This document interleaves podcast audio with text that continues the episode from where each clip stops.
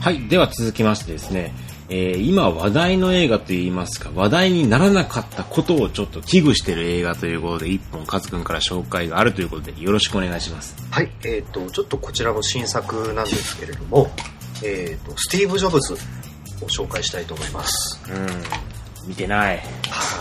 見ずにもう公開終わっちゃった。そうですね、あのー都心部の方ではもう公開終わって、地方でも3月12日から公開してたんですけども、一律に。うん。あと2週間で終わってしまってね、うん。話題にならなかったね話。題にならなかった。で、私もこの映画見て大興奮しましてですね、うん。で、まあ、それちょっとツイッターに書いてたらですね、あの、同じくこれを見て大興奮した方からですね、この映画やってくださいということをやりますとも、っていうことなるほど。はい。ただですね、ちょっと本当は私、こう、いつも解説する、お話しする映画については、お大体おおむね何回か見るんですよ。うん。ただ今回も公開終わっちゃったんで、ちょっと、一回だけ。一回だけっていうですね、ちょっと苦しい状況ではあることを、ちょっと事前にお伝えしておきたいです。了解です。はい。ではちょっとスティーブ・ジョブズの話に入っていきたいと思うんですけども、はい。えー監督はですね、えーダニー・ボイル監督ですね、うん。えーまあ僕の大好きな28日後とかですね、うん。えーまたはアカデミーのスラムドッグ・ミリオネアですね、うん。まあ、イギリス出身のまあ有名な監督です。うん。えーですね、この作品の脚本がアーロン・ソーキンという人なんですね。うん。でこの人はですね、まあ今、ノリに乗ってる監督です。うん。あ、ノリに乗ってる脚本家ですね。うん。でこの辺の話についてはですね、まあ、後ほどちょっと詳しくしていきたいと思います。はい。はい。えー主演は、あとはマイケル・ファスペンダーにケイト・ウィンスレット、セス・ローゲンと、うん。うんえーまあ、いい俳優さんが揃ってですね。そうですね。はいでまずですね、映画の概要なんですけども、これはですね、まあ、スティーブ・ジョブズ、言わずと知れたスティーブ・ジョブズですね。うん。えっ、と、ウォルター・アイザックによるですね、伝記である、伝記本のですね、スティーブ・ジョブズっていう本を、まあ、映画化したものです。うん。で、まあ、スティーブ・ジョブズと言いますと、まあ、2011年に亡くなってしまったですね、まあ、もう今世界の企業価値ランクのナンバーワンを誇るアップルの創始者ですね。うん。で、まあ、彼の創始、えー設立したアップルはですね、現在企業価値が約21兆円と。ほえー素晴らしいですねすごいんですよ。まあ、どれだけの規模かっていうと、スウェーデンの国家予算です。う。すげえ。これすごいんですよね。国家予算ですから。うん。ねまあ、iPhone とかですね、iMac、あと iPod。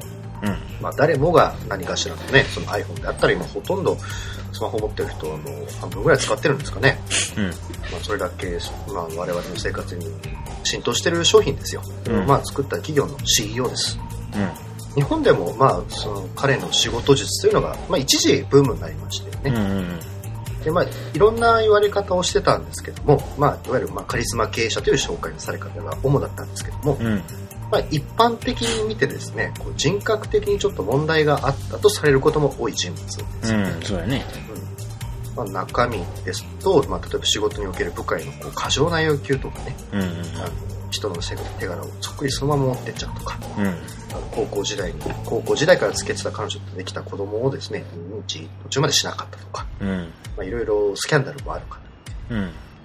で、まあ、これだけやっぱ話題性のある人ですから、あの、2013年にですね、一回アシュトン・カッチャー主演で彼の映画、えー電気映画が映画化されてるんですね。うん。まあ、これはまあ評価の方は実はあんまりよろしくはなかったんですけども、うんまあ、で、それ以外にもですね、えードキュメンタリー含めると、まあ本当に片手で足りないぐらい数多くこの数年で映画化されてます。うん。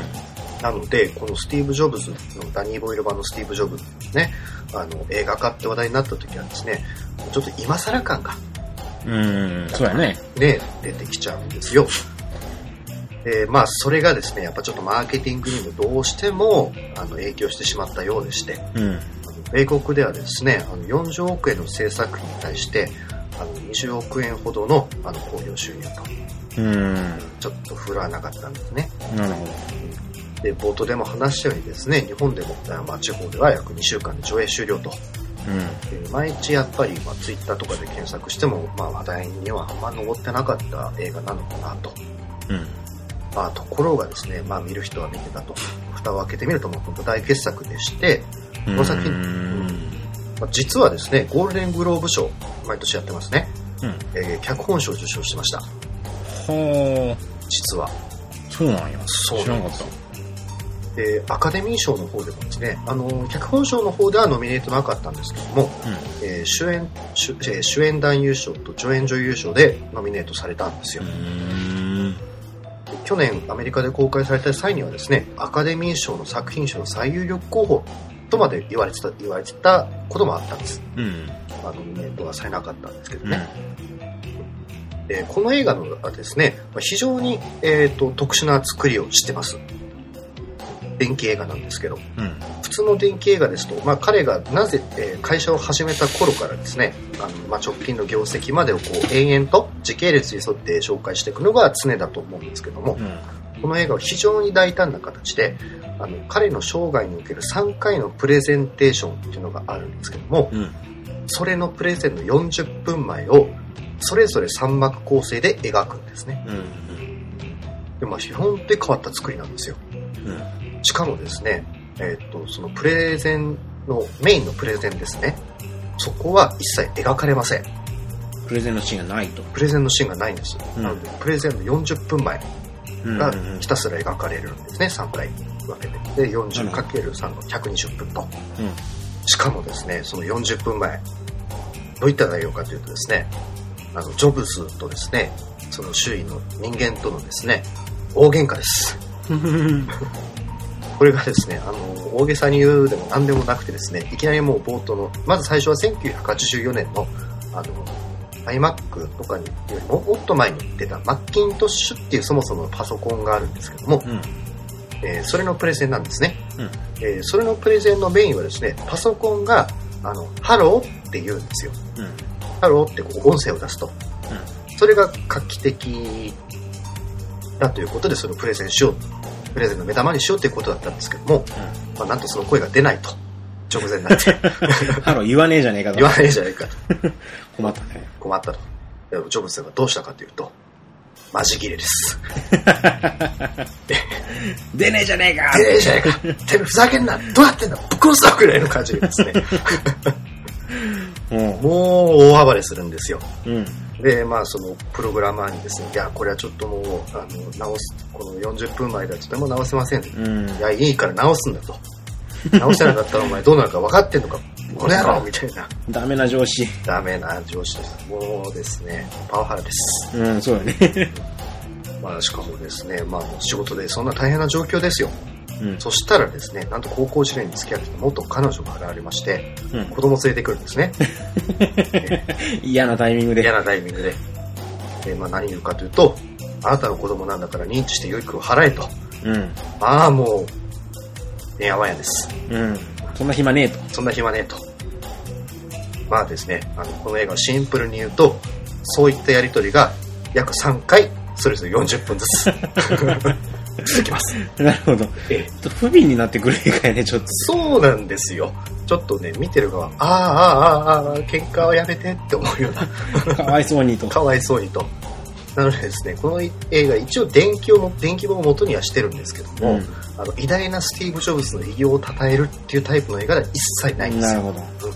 丁寧に彼の業績をたどる映画では全然ないです。うん。ただですね、えっ、と、こんな変わった作りの映画なんですけども、うん。まあ、彼の人生のたった40分間かける3回、計120分ですね、彼の。リアルタイムでの120分しか切り取ってないんですけども、うん。驚くべきことにですね、このジョブズの人間性であったり、人生とかですね、そして彼がなぜ偉大な経営者と言われたのかが、話が進むにつれてちゃんと分かってくるんですよ。で物語自体っていうのは、非常に変わった構成ではあるんですけど、実は非常にですね、あの、オーソドックスなテーマを持った人間ドラマなんですよ。うん。で、この映画はとにかくですね、本当に脚本が素晴らしいです。うーん。一見ですね、まあ最初の方で話してましたけども、各登場人物もとにかく早口で大喧嘩で、大喧嘩するんですね。で、うんいろんなことをまくし立てると。うん。まあただですね、その会話っていうのが実はどれも非常に緻密に計算されたセリフの応酬なんですね。うん。その会話が、えーその会話が進むにつれてですね、ジョブズが内面に抱える屈藤っていうのが徐々に徐々に見えてくるんですよ。うーん。でですね、まあ、先ほど、えーで脚本は、さえーさっき言ったようにアーロン・ソーキンと、うん。えーデビッド・フィンチャー監督のですね、えっ、と、Facebook の創始者であるマーク・ザッカーバーグを元にしたソーシャルネットワークですね。うん。で、この、この脚本家の、えー、RO ソーキンは、このソーシャルネットワークでアカデミー賞の、えー脚本賞を受賞しました。うん。で、この映画はですね、彼によるところが非常に大きいです。うん。で、まあ、この人のちょっと経歴を話しますと、あの、まあ、もともと俳優ですですね、で、舞台の劇作家だったんですね。うん。で、80年代の後半には、まあ、戯曲を執筆したりしてたんですよ。うん。で、まあ、そこのですね、あの、功績っていうのが認められまして、90年代からは映画の脚本に取り組み始めたと。で、まあ、いろいろですね、その、ホワイトハウスっていうテレビドラマとかでですね、賞を受賞したりしながら、まあ、いろいろ着えー着実にキャリアをステップアップしていったんですけども、うん。彼がまあ大きくですね、直近で話題に取り上げられたのは、ブラッド・ピット主演のマネーボールの脚本だったんうですね。ーん。はいはいはいはここでちょっと、えっ、と、まあ、ハリウッドの方で、あの、特に賞絡みで認められ始めて、で、次のソーシャルネットワークでアカデミーの脚本賞を受賞したと。で、このアーロン・ソーキンのですね、ちょっと特色を3点お話ししたいと思うんですけども、えーっとですね、彼はまあ、スティーブ・ジョブズを含む直近の3作っていうのはですね、そのマネーボール理論であったり、えーっと、Facebook の創設者であったり、まあ、ジョブズのね、アップルの創設者っていう、まあ、現代的な非常に理論とかツールっていうのを作り上げた人を主役にした脚本を作っているんですね。うん。で、まあ、テック映画の巨匠みたいな言われ方を最近されてるんですよ。うん。で、この登場人物っていうのは基本的に周囲の理解を得られない人間として彼らを描くんですね。うん。なので、一見こう観客の共感っていうのは得られない、とんでもない主役に見えがちなんですけども、映画が進むにつれて彼らがとてもこう人間臭く、えー見えてくる。うん。うん。でですね、なぜそういう風に見えてくるかというと、実はその物語の構成っていうのは非常に古典的なんですよ。で、彼はやっぱそれを非常に、まあ劇作家ですから意識してて、物語に、まあ、もうずっと語られて、ずっと描かれてる、例えば友情であったり、うん。裏切りであったり、権力であったり、そういったものを、えー、と絡めることによって、いわゆるそういったあの現代の人物を古典的なドラマのベースの中で仕立て上げていくのが面白くなんですよ。なんでソーシャルネットワークなんかは、まあ、ものすごい早口でセリフが進むんですね。うん。もう字幕もちゃっちゃかちゃっちゃか変わりますし、うん。英語ももう僕レベルだともう全然追えないんですよ、セリフだと。うん。で理系単語も品質するんですけども、ベースにあるのは人間ドラマなんですね。うん。で、二つ目なんですけども、えっ、と、やっぱ、そのあの、まあ、古典の物語を重視する面っていうのが非常にあるもんですから、あの事実と違うっていうのが多々あるんですよ。うん。電気っていう映画の体なんですけども、実はちょっとフィクションがやっぱ入って、結構入ってるんですね。うん。で、ソーシャルネットワークの映画の中で、80%は本当で20%は嘘っていうキャッチコピーがあったんですけども、うん。これはまさに彼の脚本それ自体を表してるんですよ。うん。不要で、不要だと思った事実であったり、その人物っていうのを、どんどんどんどん切り捨てるんです。うん。脚本にする段階で。なので、古典系映画のようですが、非常にまあフィクションの要素が強いと。うん。で、特にですね、大きな部分がまやっぱり改変するんですね。うん。例えば、えっ、と、ソーシャルネットワークで、マーク・ザッカーバーグが Facebook を創設した理由、そもそもの理由です。で、今回では、えースティーブ・ジョブズという今回の映画では、えージョブズが iPod を発案する場面、これもフィクションなんです。うん。うん。でドラマを作り上げるために史実として大切な部分の改変を全く厭わないんですね。ああ、なるほどね。うん。でノイズとか、まあ、寄り道っていうのは、ね、史実やっぱそのまま追うと物語としてはどうしてもノイズになりがちな部分っていうのを全部省くんですよ。うん。うん。で、そういったことをしてくれるおかげで、この物語が伝えたいことっていうのは見終わったってズバッと伝わるんですよ。なるほなので今回の映画は、特にですね、あの、まあ、登場人物の内面っていうのもズバッと伝わるんですけども、史実の中でスティーブ・ジョブズの業績っていうと、いまいち伝わりづらいじゃないですか。ど。うん。まあ、どうしてかっていうと、スティーブ・ジョブズは実際プログラミングもできないと。うで、そのデザインも彼は実際にできないと。ん。うん。で、他の人にこう指示与えて、うん。で、まあ、中にはその案をパクると。うん。まあ、そういった言われ方をしてるんですけども、この映画の中では、彼は、まあ、そういえーそうやって言われてる中でどうしてすごかったのかっていうのは嫌味なくストレートに伝わるんですよ。これはやっぱ脚本として素晴らしいし、あのフィクションではあるんですけども、電気映画としては本当に素晴らしいと思います。なるほどね。こそもそもの本質をしっかり捉えてるんですよね。うん。なんで、まあ、とにかくですね、情報を詰め込もうとする僕のポッドキャストとは違うわけですよ。はい。で今回この、まあ、スティーブ・ジョブズの、まあ、ちょっと映画の話なんですけどもあの舞台をまあ非常に限定していることっていうのとあとダニー・ボイルが監督してるんですね今回はうん。なんで彼の演出ってちょっと癖のありすぎないこともあるじゃないですかうん。癖がありすぎないというかそれがですねコースをしてですね、まあ、非常にあの洗練されてみますねうーん。なんでデビッド・フィンチャーだとちょっと映像的なアプローチが非常に強いんですけども、うんそこがいい意味で控えめになっててあの物語の革新っていうのがより伝わりやすいなとうん。でですね、えー、とこの、えーえーねアーロン早期のもう3つ目のちょっとアーロン早期の3つ目のというかですね映画の、まあ、作りの話を絡めてなんですが、まあ、本当にさっきからもしてますよとにかく脚本が素晴らしいんですようん。でちまあ、緻密に計,、えー計算された展開っていうのがですね気持ちよくて仕方がないんですよ。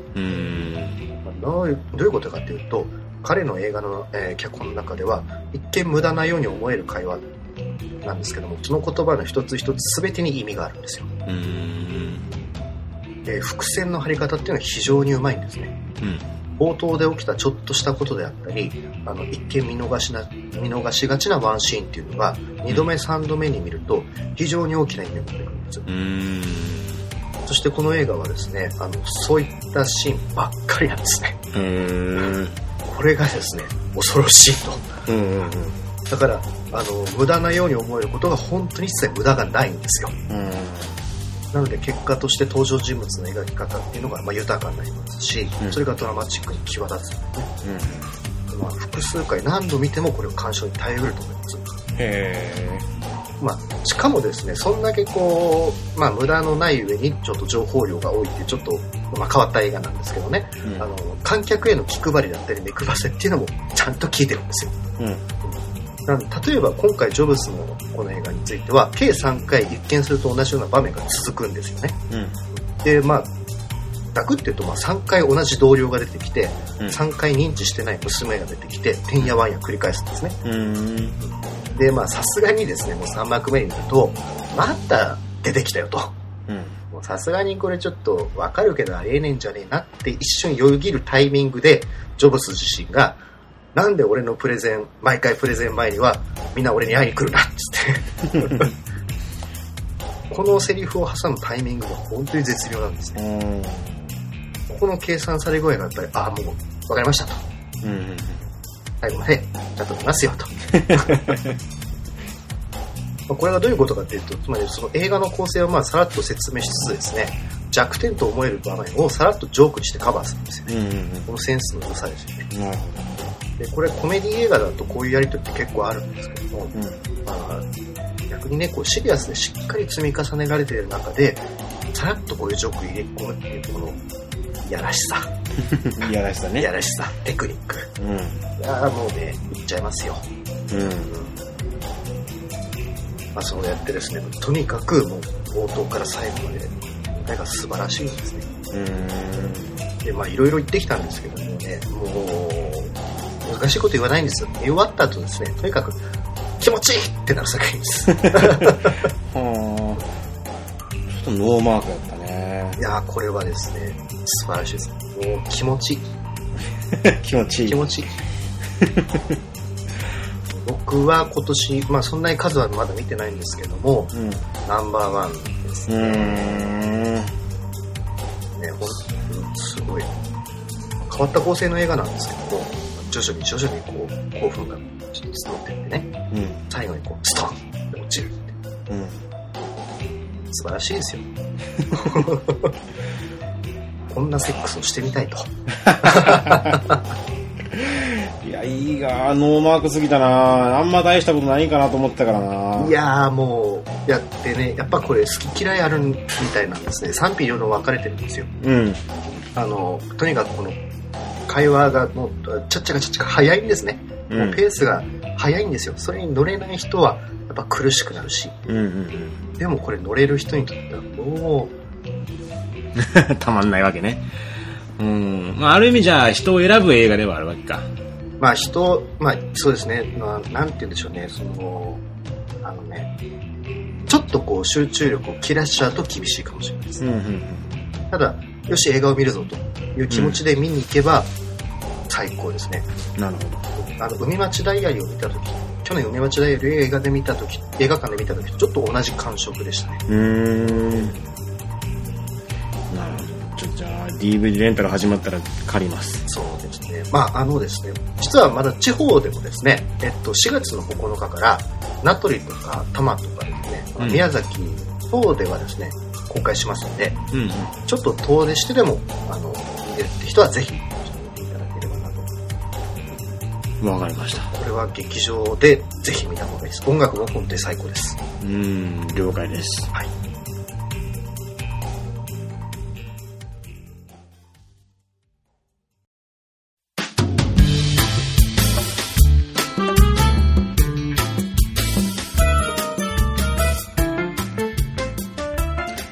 では最後にですね、我々が今まで見た映画の中から適当に一本選んで紹介ということで、えーまず私の方から一本紹介しようかと思います。はい。えー私が紹介するのは、シャークネードエクストリームミッションです。なんかもうタイトルから弾けてますね。えー最高ですね。もうワン、あの、ツーの話はですね、以前、あのーオープニングの方で話したかと思うんですよ。うんうんニコ動でですね、えー、なんかあの、コメント付きで公開されたものが、えー DVD の特典に入ってたみたいなね、うんうんうん。そういう話をしたかと思うんですけども、まあ、シャークネット今回3作目になります。はい。ね、シャークネットもね、次に3作目になったということで、非常にありがたいですね。毎年新作が出てくるっていうね。はいはいはい。はい。えー、監督はアンソニー・シー・ペランテ。うん。有名なんでしょうか。はい。知られも知りません。主演はアイアン・ジーリング。アカデミーノミネートさないですね。あ、そうですか。はい。もうね、あのーストーリーを言うとですね、シャークネード、つまりシャークプラストルネード。はい。あのー昔ですね、空からカエルが降ってきたとか、うんうんそういう話聞いたことないですかね？空から魚が降ってきたとか、そういう事件があったみたいなうん。うんうん話を聞いたことないですかね？あれはですね、竜巻で湖の魚が空中に、えー放り出されて、それで降ってきたっていうふうに言われてるんですけどもどえーそれのサメ版ですね。シンプルですね。そうですね。うんってことは陸上にいてもサメに襲われるっていう、まあそういう話なんですけども、うんえー、 one、two ときてですね、主人公が2でですね、そのサメ退治のヒーローになるんですね。はいはい。で、ヒーローになった主人公がホワイトハウスで、あの、授賞式を受けるっていうシーンから始まるんですけども、そこでシャークネードが発生して、ホワイトハウスがまず、えー全壊します。うんえーサメに襲われて、えー大統領は、大統領以外のですね、まあ国会議員みたいなのがみんなですね、次々と食われていくわけですね。で、それに対して大統領は二丁拳銃でサメを殺していくっていう、そういうですね、非常に、あの、活気のいいオープニングから始まるわけですよ。活気いいですねね。オープニングですかね、オープニングでホワイトハウスが崩壊します。はい。ホワイトハウスダウンはどうなるんですかね。本 当本当に、まあ、あの、ホワイトハウスってこんな簡単に壊れていいのかなって思うぐらい簡単に壊れていきます。あの、シェルターとかないですから。ああ、話が早いですね。ええ、もうボッコボコ壊れていくんですね。で、えーその後ですね、まあ、次々とですね、シャークネードが登場するんですけども、非常にありがたいことですね、この映画ですね、ほとんど途切れることがないんですよ、シャークネードが。もう次から次にシャークネードがパンパンパンパン発生するんですね。ああ、素晴らしいですね。素晴らしいです。本当にいいです。だから、見てて飽きるとこないんですよ。間延びしないんです、この映画、実は。普通 B 級映画って間延びするでしょ？無駄な映画で、ねうんそれがないんですよ、この映画は。あ本当に素晴らしい。あ、マットマックスみたいな。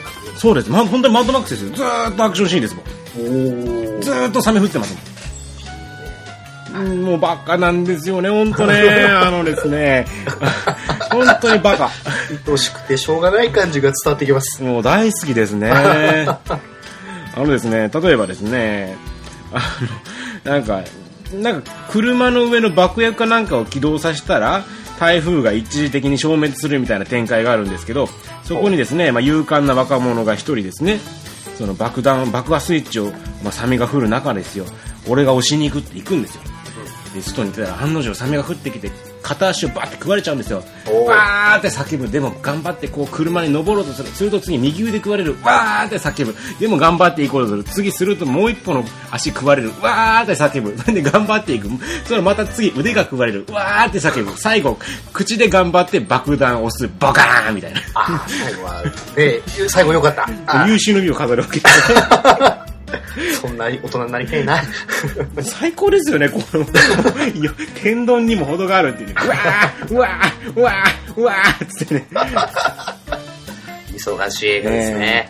でですね、冒頭でね、ホワイトハウスがね、公開したからですね、この映画、この後どうするんやろって感じがしたんですよ。それ以上派手なシーンあるかなと思ったらですね、えー大丈夫です。あの、ラストですね、宇宙に舞台が移りますので。えーラストシーンはですね、宇宙で巨大なホウジロザメと戦うっていうシーンになります。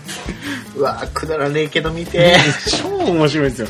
でですね、もっとすごいのが、まあ、えーそのサメと一緒にですね、大気圏を突入するわけなんですけども、うんうんえー主人公とですね、主人公の奥さんが出てくるんですよ。で、主人公の奥さんが妊娠してるんですけども、えーそれに対してですね、もう、非常にものすごいラストが待ってるんですよ。本当にこれでよくいいのかっていう思うようなですね、本当にすごいラストが待ってます。ものすごいラストです。度肝抜かれました、私は。なんじゃこのラストはと。B 級映画で。B 級映画で本当にびっくりしますよ。この映画すげえって。ラストシーンは、あのね、不謹慎と言うべきなのか何なのかわかんないんですけども、あもうとにかくすごいラストが待ってます。はい。なので、ラ最後の展開を見るのだけでも価値があるので、ぜひ皆さん見てほしいですね、この映画は。ちょっと気になりますね、こいやれね。、本当に面白いよ。今年のベスト3入ってるかな。おー、早い。相変わらずですね。シャークネルエクストリームミッションですか？え、そうです。皆さん見ましょう。わかりました。はい。というわけで、はいはいぜひとも見てください。はい。じゃあ、カズくんの方お願いします。はい、えっ、と、私はですね、ちょっと、えーまた映画ではないんですけども、ネットフリックスで配信されました、えーで、デアデビルのシーズン2の紹介したいと思います。うん。はい、えーで、これがですね、まあ、最近映画で、まあ、非常に話題になってます、マーベル・シネマティック・ユニバースのテレビ版テレビ版の話ですね。うんえで去年ですね、デアデビルっていうヒーローの、えっ、と、まあシーズン1がネットフリックスで配信されて、それそれの続編なんですけども、素晴らしかったですね。うーん。どれだけ素晴らしかったかっていうと、僕ですね、休日の、えーと土曜日ですかね、あの昼の12時に何の気なしに見始めて、うん朝の5時に全部見終わりました。すごいね。えーあのそんなつもりじゃなかった。一気見やね。一気見、あのね、3話ぐらい大事に見ようと思ったんですけど、無理でしたね。うーん。まあ、あのですね、ちょっとなんで、えっ、と、そんなに面白いのか、面白いのかっていうか、好きなのかっていうと、うんあの、まあ、アベンジャーズとかやってるマーベル・シネマティック・ユニバースってありますよね。うん。で、それと同じ世界観で起こってる話なんですけども、このデアデビルシリーズってちょっと大人向けのアプローチなんですね。うん。同じ世界観で描かれてるんですけども、あの、物語は、あの、すすごい超能力を持った人たちがこう空を飛び交って戦う映画ではなくて、あの、ね、ちょっとこう、能力の秀でた人がストリートで戦うっていう話なんですよ。うん。うん。小さな、いわゆる正義の話なんですね。で、まあ、それでシーズンは非常に面白かったんですけども、うん今回のシーズン2ではなんとですね、パニッシャーが出るんですね。ほでこのパニッシャーっていうのはどういうキャラクターかっていうと、あの、マーベルコミックスの中で非常に問題児とされているキャラクターで、う。うん。えーどういうキャラクターかっていうと、元海兵隊員の人間なんですね。で、超能力っていうのは持ってないんですよ。うん。あるのは、あの、格闘スキルと銃器を扱う能力だけと。うん。で、この人はですね、家族を、えーと昔マフィアに殺されてしまったことで、あの、悪を憎むようになったんですね。うん。で、あの、容赦なくですね、マーベルのヒーローになんですけども、あの、マフィアであったり、ギャングであったり、ちょっとでも悪いことをした人を、あの、射殺するっていうですね、射殺ね。射殺するんですね。ヒーローかよ。ヒーローな、まあ、もう、あ、まあ、なんでしょうね、圧倒的な正義感というか、うん。もう、本当にですね、とにかく殺して殺して殺しまくるんですよ。で、まあ、原作の話でですね、あの、パニッシャーが主人公の話が、えっ、と、まあ、ちょっと変わった漫画があるんですけども、うん。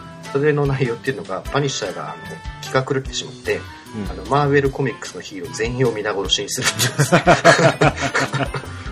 ダメじゃん。え、あの、スパイダーマンとかですね、ウルヴァリンとかですね、うんあの、撃ち殺されてますね。そんな強いかね、パニッシャーって。あのね、強い、あのね、彼ね、頭もいいんですよ。うん。だからね、策略にはめてみんな撃ち殺すっていうですね。シンプルで分かりやすくていいキャラクターですね。うん。えーで、まあ彼がですね、このデアデビルシーズン2出るんですね。で、このパニッシャーっていうのは何回も映画化されてるんですけども、うん。今回そのパニッシャーの、えー映像化というのは本当に最高だと思います。うん。で、まあ、どういったところが最高かっていうとですね、あの、まあ、ちょっと最初の方の話は、ね、若干ネタバレになるんですけども、うんデアデビルがこう敵の工場に潜入して、こういろいろ調査してるとですね、あの、フックありますよね、フック。フック？フック、人を釣り、あ人をふ吊り下げるじゃなくて、いろいろね、なんか肉とか、あうん吊り下げるフックですよ。うん。あの、いいですね。まあ、こう、生きたままの人が吊り下げられてると。うん。デアデビルが、まあ、これは大変だと。うん。なんてことをするんだと。誰がやったんだって言ったら、パニッシャーだったと。ダメじゃねえかよ。お前かいっていうね。それまあ、そんなですね、ちょっとパニッシャー、まあ、いろいろ、まあ、残虐非道な行為をいたしましてですね、うんまあ、デアデビルとも大喧嘩するわけですよ。うん。そうなるやろね。そうなんですね。まあ、でですね、ちょただですね、物語はちょっとまあ、あの、真面目な方向に進む、シリアスな方向に進みましてですね、あの、お互いの正義感の中でお互いが揺れ動くんですよ。まあ、どういうことかというと、パニッシャーは正義のためには人殺しも厭わないと。うん。で、デアデビルは正義のためではあるけど人殺しはしないんだと。人間の中には必ず善意というものが存在するんだと。うん。で、その中で、こう、お互いのアイデンティティはこの物語から揺さぶられていくと。うん。まあ本当にで、どの正義が正しいのかっていう話になってくる。なるほどね。まあ、これ、まあ、スーパーマン対バットマンとかね、まあ、ウォッチメンとか、いわゆる、ああいったちょっと大人向けのコミック、うん。うん。もしくはコミック映画に十分準ずると。うん。映画、えー映画じゃないですね、ドラマですね、だと思う。なるで、これが最後までですね、最後にはちょっと、あ、驚くというか、へで、まあ、マーベル、同じ、あの、これですね、あの、アベンジャーズと同じ世界観でちゃんと描かれてるんですよ。うん映画の中で。あの、映画の中でちゃんとつながりもあるんですね。うん。でもね、すっげえ雑魚です。人の顔ぐちゃぐちゃ。いいね。いいですね。これはですね、大人向けのコミック映画というかコミックテレビドラマとしては本当最高峰だなと思いますので、うんぜひぜひ見ていただければと。ど。わかりました。ね、素晴らしいですよ。はあ。ちょっと見てみようかラストはね、泣けます。な。あ、そうなんや。またうん一人のヒーローが誕生しますんで、なるほうんどんどん広がってきますから、ぜひ今のうちに見て始めてはいかがでしょうか。ど。わかりました。はい。はい。というわけで、えー、第42回ですかね。はい。お送りしてまいりましたけども。いやー、これからちょっと楽しみな映画が増えてくるよね。そうですね。とりあえずまあ、バットマンとスーパーマン。本日公開ですよね。そうやね。ちょっと数が紹介してくれるということで。はい。ねえ、頑張って、ちょっと紹介して。わかりました。アメコミ映画はお前がやれっていうふうに言われたんで、うん。アメコミ映画は得意やもんね。そうですね。アメコミ映画は得意なんですよ。アメコミ映画と、うん。うん。モンスター映画は俺がやるから。そうですね。ううんん。アメコミとゾンビなら任せとけと。あと、あの、女子高生恋愛ものもね。あれはね、もういいよ。いや、でも次の次ね、ちょっと面白い映画を紹介してくれるということで。女子高、女子高生もんじゃないでしょ、あれは。まあ、女子高生もんじゃないけども、まあ、なんですね、あの、高校生ものではあるかな。高校生が見るようなそうですね。映画かな。まあまあまあ、でもね、ちょっと楽しみではありますね。何を紹介してくれるのか。はい。一応予習はいたしましたんで。はいぜひとも、あの、私の苦しみを 味わっていただければと思いますね。いやーあのね、その、なんでしょうね、えー前回ね、先輩が紹介したんですよね、そういう一作目を。そうですね。まあ、何の映画かはね、まあ、予想はついてるかと思いますけど、まあ、後々お楽しみということで。えーあの先輩紹介の中で前半こうちょっと褒めてたんですよね。うん。嘘つけやって。なんという苦し紛れかと思ってね。いや、フォローは大切。あそうですね。うん。ちょっと大人にならなきゃね。そうそうそうそう。うんなんでね、まあ、あとね、いろいろ、スーサイドスクワットよ。そうですね。これは見ないとね。まあ、予告編の段階でマーゴット・ロビー今年のベストワン女優でしょう。確かにね。ねね本本当にね。他にも、もう公開してるけど、サウルの極主をまだ見てないしね。あ、そうですね。今はちょうど地方でやってるか、これからって感じですかね。そうやね。マジカルガールも見たいしね。ああ、なんか変わった映画みたいですね、あれうね。ん。ね、ちょっといろいろと見ないといけない映画が、やっとね、まあちょっと、落ち着きが取り戻したので、星も良くなり、うん、そうやね。はい。そうやね。なので私ももうちょっと映画をこれからまた見ていこうと思うので、ぜひともですね、まあ、どんどん紹介させていただければと思います。はい。またちょっと更新頻度を上げていきましょう。そうですね。なので、えー、我々がやってるね、そのモチベーションを上げるためにも皆さんね、えーメール等頂戴できればと思いますので、ちょっとツイッターで返信とかもらえるだけでもね、僕すっげえ嬉しかったんうんで、。よくわかりました。はい。なのでですね、あの、えーメールを送っていただける方はですね、映画チュアグレアットマーク Gmail.com まで、えーもしくはですね、ブログのコメントですとか、ツイッターのダイレクトメッセージ等でも結構ですので、えーご感想やですね、あと、まあ、いなんでしょうね、まあもちろん、反感でも結構ですよ。そんなことないっていうご意見でも結構ですし、あと、まあこういう映画紹介してくれとか、そういったご要望でも結構ですので、何かしらですね、メッセージと送っていただければと思いますので、何卒よろしくお願いいたします。よろしくお願いいたします。はい。というわけで、えー、長々と今回もお聞きいただきありがとうございました。はい。旬でした。カツでした。さようなら。さよなら。